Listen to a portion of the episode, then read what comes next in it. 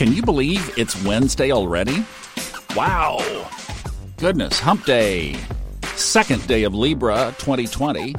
And thank you for joining us on the Fun Astrology Podcast. Thomas Miller here in the box talking about what's going on in the sky. And we've got a couple of things today that are definitely of note. The first one happens this evening, 7:15 p.m. The moon ingresses, moves into uh, knocks on the door of. See, I use all these different astrological terms. this is where you guys who are like developed astrologers plug your ears. Yeah, the moon hauls itself up into Capricorn tonight, 7:15 p.m., and that's a big deal. Why is that a big deal? Because of who is sitting in Capricorn waiting for the moon.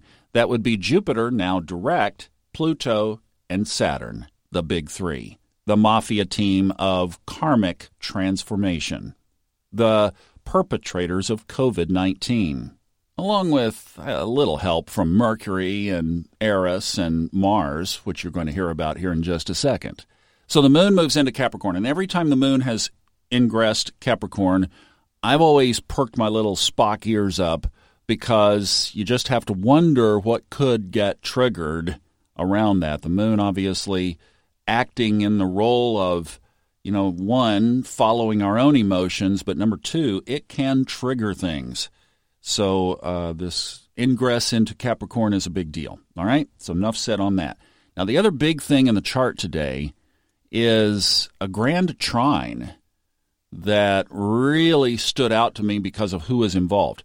Now, you know, let me just take a step back because I know a lot of folks are not prowess in astrology. And that's fine. I am so glad you're here because we try to make it bite sized, quick, snappy, and where you can learn something and then work it in over time. So you keep listening to this day in and day out.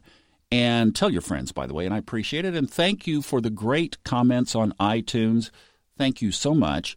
And I just appreciate that. So, wanted to say uh, our numbers are going up. So you're obviously telling people, and, and I thank you for that. So when you look at an astrological chart and you see all those lines in the middle, those are the aspect lines. Now we're talking about aspects to what? Now this is where astrology just gets fascinating to me. So think about how did we get here? Let's go all the way back. Oh boy, I'm getting off track. How did we get here? Was it a big bang? Did God speak and poof, everything just fell into place? I don't know. However, you interpret that is great, and nobody was here, so we don't know. Facebook wasn't even in existence back then, so how could we share the information? I mean, come on. Now, however we got here, this is amazing.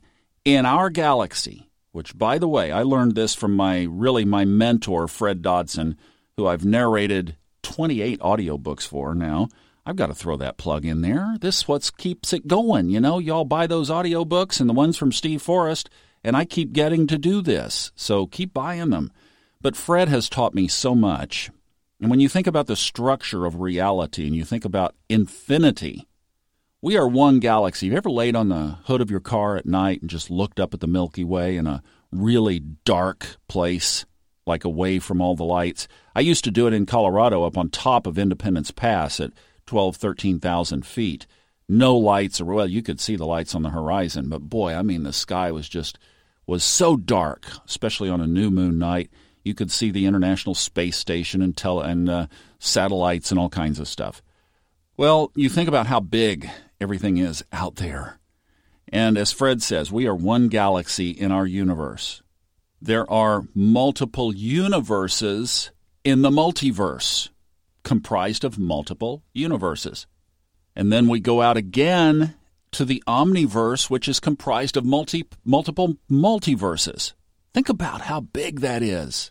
So, way down here in our teeny tiny little Milky Way galaxy, all of the planets went poof around the same line.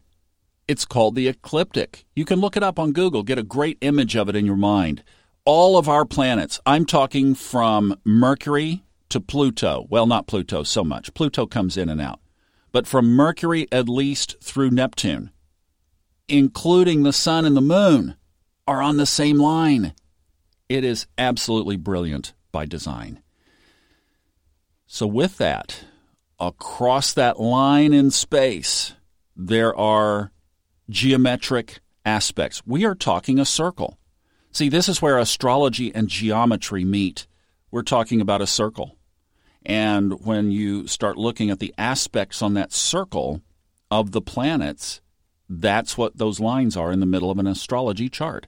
And they are very significant because energetically, what this is all giving us a picture of so that we can look at and a map so that we can follow are suggested energy points. And that's what this podcast is all about every day. Is we're just picking apart the little nuances of the energy in the sky. So when we say a grand trine, that is a triangle within the circle. And on one point of the triangle, we have Venus. And on another point of the triangle, we have the moon and the south node of the moon. And on the other point of the circle, or the sorry, the other point of the triangle, we have Mars and Eris.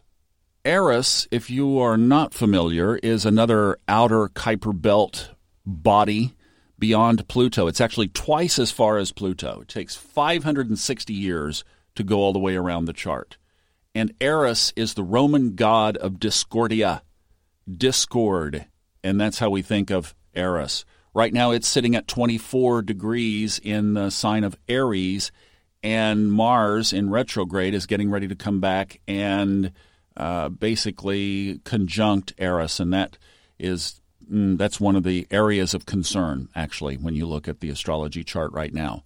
So this is a grand trine, which is really probably the most favorable cooperative aspect in the sky. So the planets are trying to work with each other cooperatively.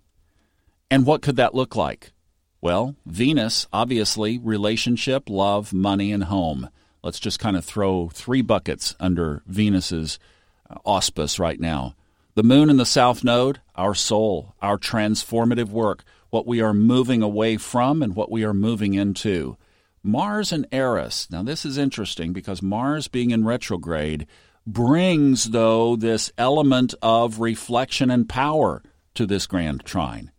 So, what I'm seeing here really clearly is a beautiful picture of doing spiritual work with power, with emphasis, with force, with intention. And that's what today is reflecting in the sky. So I hope that helps. I know that was a little bit of a tour around the aspects, but for those of you who are new, I just wanted to kind of lay that out as to why we talk about what we do every day. So thanks so much for listening. We'll see you tomorrow for Thursday already. Where has this week gone?